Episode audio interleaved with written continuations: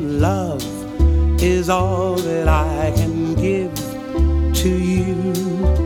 Love is more than just a game for two. Two in love can make it. Take my heart and please don't break it. Love was made for me and you. Welcome to Love Savers Radio, ministering the blessings of covenant. This is Walter and Sandy Fox from Love Savers Ministry, called by God to minister the blessings of the marriage covenant by enriching, encouraging, strengthening, and praying for the healing of marriages, especially marriages in crisis. Today's guest authors are Mark and Jill Savage. They wrote the book No More Perfect Marriages. They say that no marriage is perfect, but every marriage can get better. In No More Perfect Marriages, Mark and Jill speak honestly about their struggles, how they came back from betrayal, and the principles keeping their marriage strong today. Sandy talks with Mark and Jill Savage about their new book, No More Perfect Marriages. Let's listen. Hello, Mark and Jill. Yes. Hi. Hi. Why did you write this wonderful book? no more perfect marriages. Experience Well, we the wrote it- of being real together. Go ahead. Uh, well, we wrote it because, quite frankly, our marriage was a mess, and uh, we really had to um, put the pieces back together, and we learned a lot in that process. And just really wanted to be able to encourage other couples, hopefully, maybe saving them some of the pain that we went through. Amen. How Yeah. did you and Jill meet, Mark? We met at a blind date. Uh, we had two friends uh, that were friends to both of us and had been begging us incessantly that we should meet each other. And finally, both of us said, We'll meet, and we never want to hear of it again. and we met, and I was like, Wow, Yeah. she's awesome. Amen. You've both been heavily involved in ministry during a good portion of your marriage, like 20 years, right? How Yeah. has that, along with raising five kids, impacted your marriage? Well, I think definitely, um, you know, ministry takes a lot out of you. Oh, and yes. if you're not careful, you begin to uh, prioritize all of the needs around you uh, and, and kind of putting your marriage on the back burner. So I think we, we were always conscious of that and trying to be careful not to do that, but certainly at times we did. And then I would say, as parents, I know for me, um, my struggle was that I often put my children before my marriage. You know, I did um, children first, wife second. And it, it really needs to be the other way around wife first, mother second. And uh, it took me a long time to learn that, but I think that was an important lesson along the way. Yeah. I think that happens to a lot of us. It's that nurturing thing within us, isn't it? So you almost It have to make a conscious choice and intentional decision to do otherwise, right? Yes. Once you're Yeah, Parents. agree. And you know, I think the other thing is, you know, particularly as women, we look at our husbands Yes. and we go, "Hey, you can make your own meals, you can dress yourself." I look at these little people, and they, you know, they need me to feed them, they need need me to dress them, so. Uh, let me take care of them, and you're on your own, right, and uh, that becomes dangerous. right. Right. Mark, you write that you lost your way six years ago. What Yes. happened?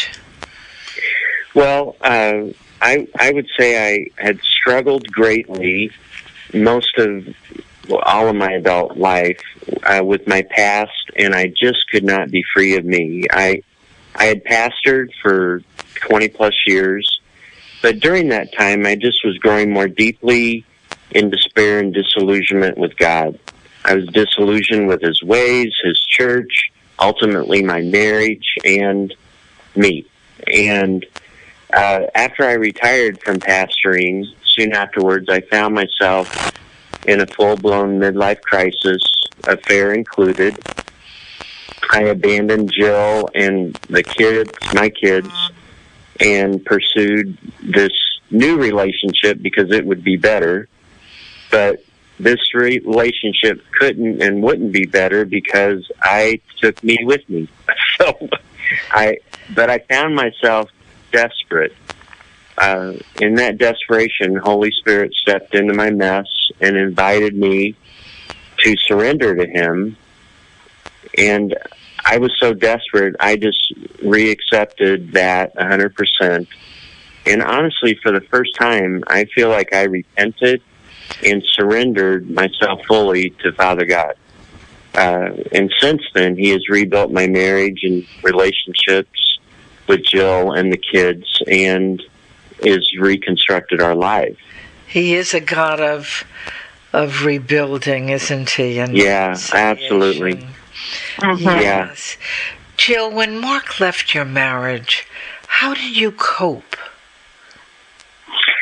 A lot of tears. yeah. um, you know, I mean, it was, I was obviously very heartbroken. Um, had a few friends not come and literally stayed with me and put food in front of me. I don't know that I would have eaten for the first few days. I mean, I was absolutely uh, at the end of myself. Uh, but at the same time, um, you know, I, I, I just knew I had to draw near to the Lord. I remember uh, I would go to bed at night, and nights were the hardest for me because they were so lonely. And I started bringing my Bible to bed with me, and it would be the uh, the last thing that I would read, and then I would lay my Bible in my husband's pillow, his empty pillow, and then um, I would wake up in the morning and it would be the Bible would be the first thing I would see. And so I would grab it, and even if I only read one or two verses, it would be just enough to get me out of bed and moving the next morning. And so I just um, I drew near to the Lord in the best way I knew possible, um, but that was through a lot of grief as well. And I really felt like God gave me the marching orders to love my husband. So that's really what I tried to do each and every day, even after he left. Um, wasn't easy. I didn't do it perfectly, but uh, that at, at least that's what I felt like I was to do. Uh huh. Mm. How has God restored your marriage since you were so obedient to Him? Well, that's definitely. Um, I mean, uh, when Mark surrendered, it just so happened it was on Easter. Uh, what an yeah. appropriate day to surrender. yeah.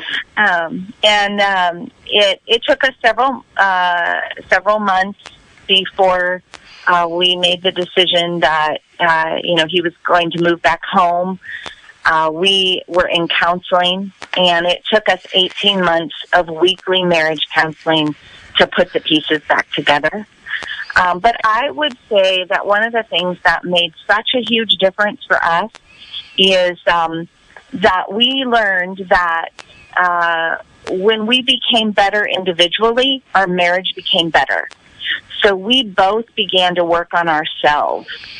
Uh, dealing with the you know different things that we needed to do, uh, we needed to pay attention to, and not bring back into um, into our savage marriage 2.0. Yeah. Uh, um, you know, you say no marriage crumbles in a day. What? Right. How would you explain in that term you use, slow fade journey? Uh, I think the journey.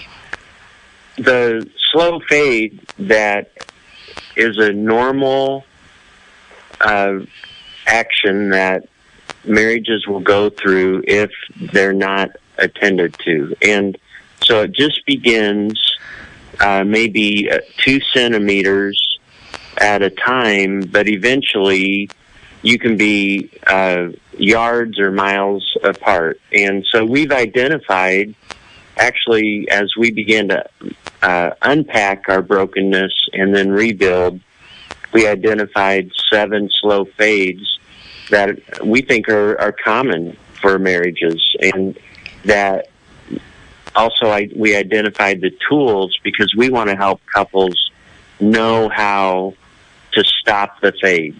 Right, the God tools you call them, right? Yes. What, yes. What are some of the f- slow fades? Uh, well, uh, the slow fades are um, the slow fade of unrealistic expectations, Uh-huh. the slow fade of minimizing, the slow fade of not accepting, the slow fade of disagreement, the slow fade of defensiveness, the slow fade of naivety, and then finally the slow fade of avoiding emotion. Would you And uh, yeah, explain that minimizing? Absolutely. It's actually one of our favorites to talk about because I think so many couples do this and we don't realize it. We certainly didn't realize we were doing it. But there are two types of minimizers. There are internal minimizers and external minimizers. And internal minimizers tend to minimize their own thoughts and feelings.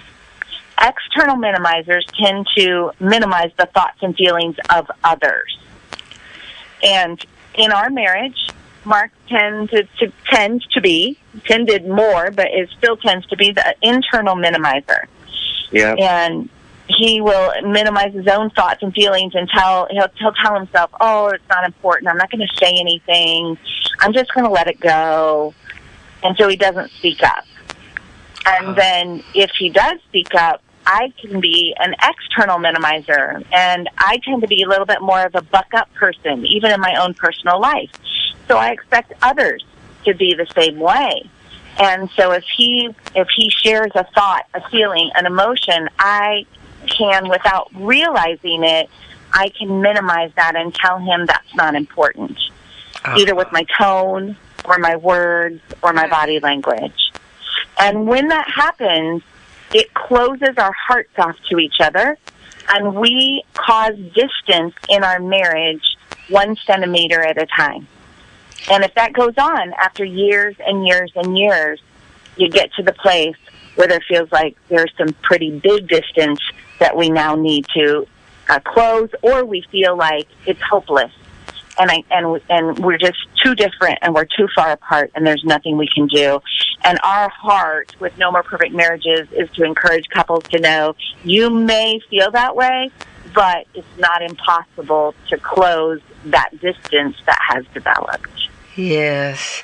You both seem to do all the right things, like date nights and getaways Yes. and love languages, and yet you ended up in a place that nobody wants to be. Looking back, what were some of the key things that led to your separation? Uh, I think the key uh, primarily were these uh, slow fades that Yeah. we didn't realize that those were active at at drawing us apart, at leading us astray. And so on the surface, we were uh, doing the right things, but yet what we were able to identify is that our heart was being manipulated by these slow fades. Amen. It was causing discontentment. Mhm. Yes. And that discontentment, when it wasn't attended to, when it, it wasn't um, touched, when it wasn't even noticed in its uh, early stages, uh, that began to cause that distance, that drifting that happens away from each other. And um, and so ultimately, when we wrote No More Perfect Marriages, uh, you know, yes, it is a story about uh, us going through a terrible crisis and our marriage being restored. But more than anything, we we said to ourselves, what if we could help couples see the early symptoms of Yes. fade?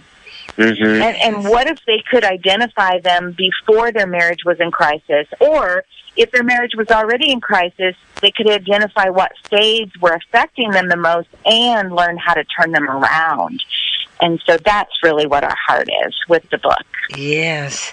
Jill, you first wrote about the perfection infection five years ago in a book you wrote for moms.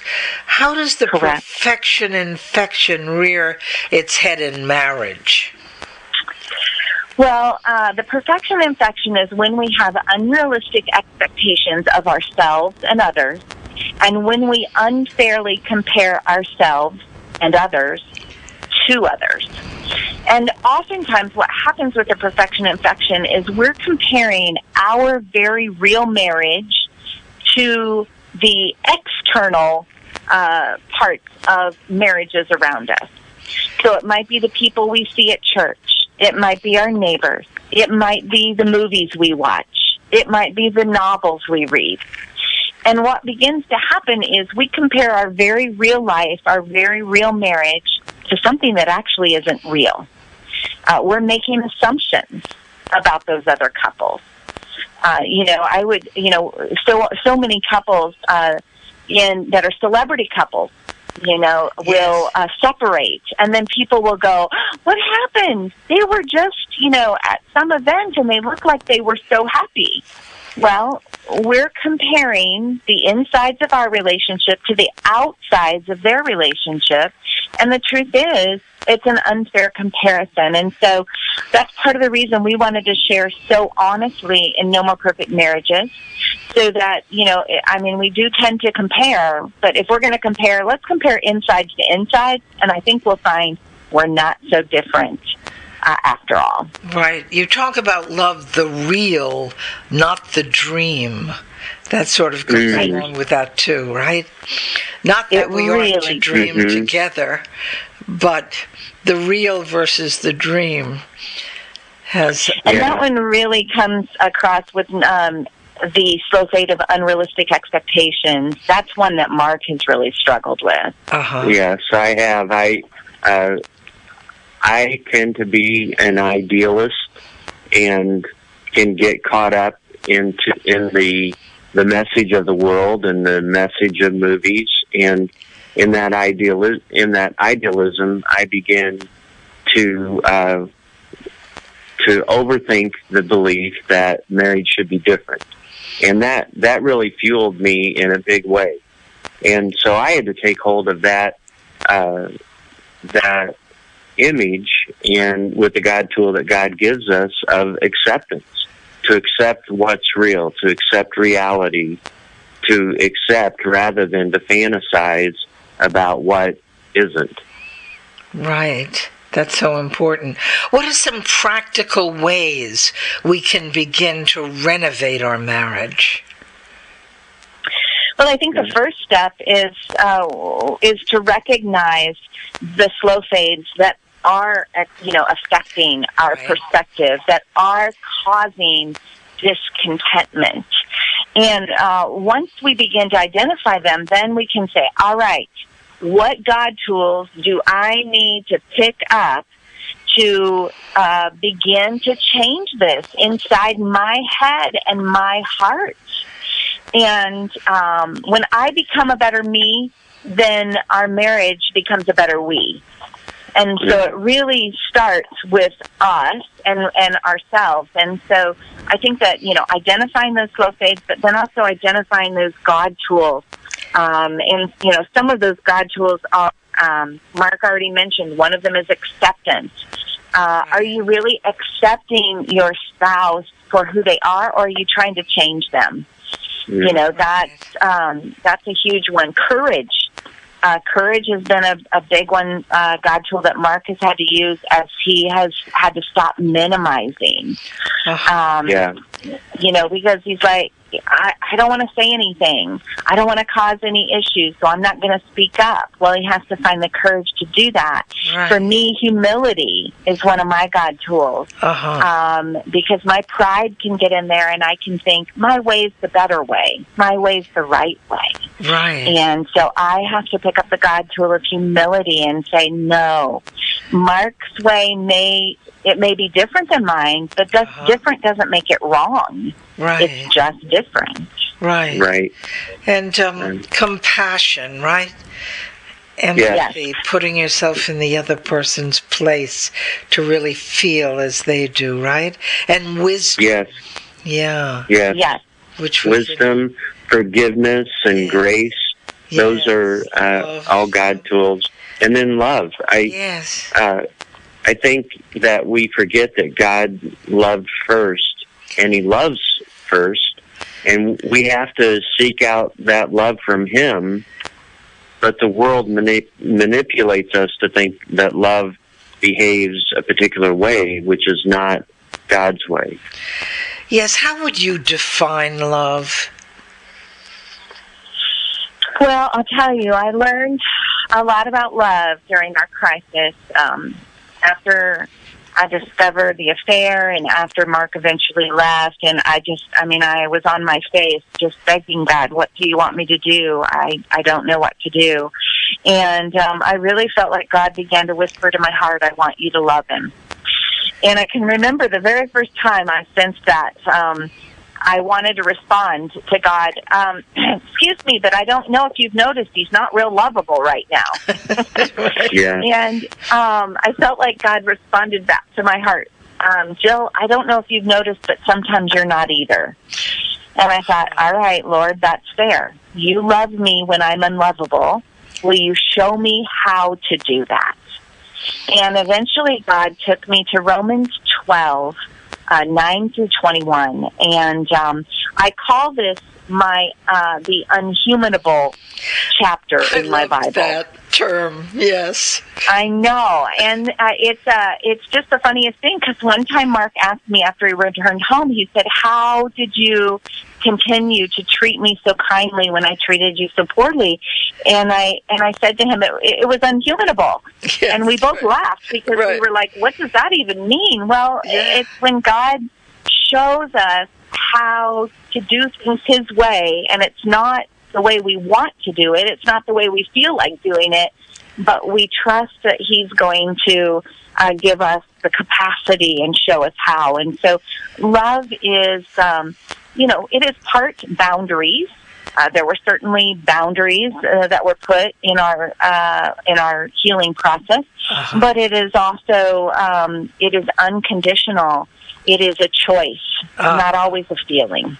Mhm. And I love the way you described it in the book as blend of affection, devotion, and loyalty. I thought Yeah. that was Yes. so such a wonderful explanation. What does it mean to expect the right things? Mm. Well, you know, um, oftentimes, I mean, one of the things we obviously talk about with the slow fade of unrealistic expectations is, uh, you know, put put your expectations at bay. Stop expecting things uh, that are just going to disappoint you. But there are some unhealthy. I mean, there are some healthy expectations.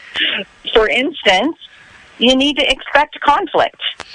Yeah. It will happen because you're two different human beings trying to make a life together. Um, expect disappointments. Your spouse will make mistakes. They'll let you down. Uh, expect to be annoyed. How's that for some honesty? because when you live in close proximity to somebody else like you do in marriage, there will be things they do that will annoy you Uh-huh. that Mhm. happens. So those are the kind of things that we need to expect. Another one is expect to need continuing education. You, you, Uh-huh. You're not just going to say "I do," and then and then know how to be married. You, Right. In fact, you're going to have to keep growing in Right, marriage. You're right. going to have to keep growing as a person. So those are the right kinds of Yeah. Yes. You identify more than 20 hedges that people should build around their marriage as protection. Yes. What are some hedges that we should consider building around our marriage? Uh, one hedge, and the value of hedges is that sense of protection. And so often, out of naivety, we think they're not important. But they are important to protect us. And one hedge is to uh, watch and manage your thought life. That, for me, I kept a running list of the things that frustrated me about Jill and I just I had to throw that away because I wasn't watching my thought life. I was corrupting my thought life. And so a hedge is to watch and manage your thought life. Another one is to stay clear of unnecessarily spending time with somebody of the opposite sex. So let's say you decide, hey, I'm going to get a personal trainer at the gym. Well, if you're a female, get a female personal trainer. If you're a male, get a male personal trainer. Uh, just don't put yourself in a place of temptation uh, where you are alone with someone or spending a, an inordinate amount of time with someone of the opposite sex. Right. So those are the kind of advanced decisions that we can make Right. And plan. that help yes. protect our marriage. Yes. Yeah. What encouragement can you offer a couple today who believes that their marriage is at the end with no hope for redemption? Well, I would say that um, we understand what that feels like. Yes, and while you may not have hope, uh, we'd ask that you would allow us to lend you some of ours. Uh, we would. Um, Mhm. We believe that's part of the reason we wanted to share our story, and we wanted to share some of the things that we had learned. Um, but ultimately, our encouragement would be that with God, all things are possible. Yes. Uh, God can put Yeah. together the broken pieces of the most hurting marriage. and make He them can redeem. better. Right. Yep, he absolutely can, and we have certainly experienced that That's so uh, good. ourselves. Your website, would you quickly, we only have a minute or so left, give us Okay. where our listeners could get your book and other resources, please? Yeah, the best place to go is jillsavage.org. Okay. And we want to thank you so much for sharing Yes. with us and for writing that wonderful book. And we'll just say for now, goodbye and God bless. Oh, thank you. Thank you. You. Okay. Bye. Bye now. Bye bye. Sometimes when I'm lonely and it feels like I'm the only one around and no one cares, you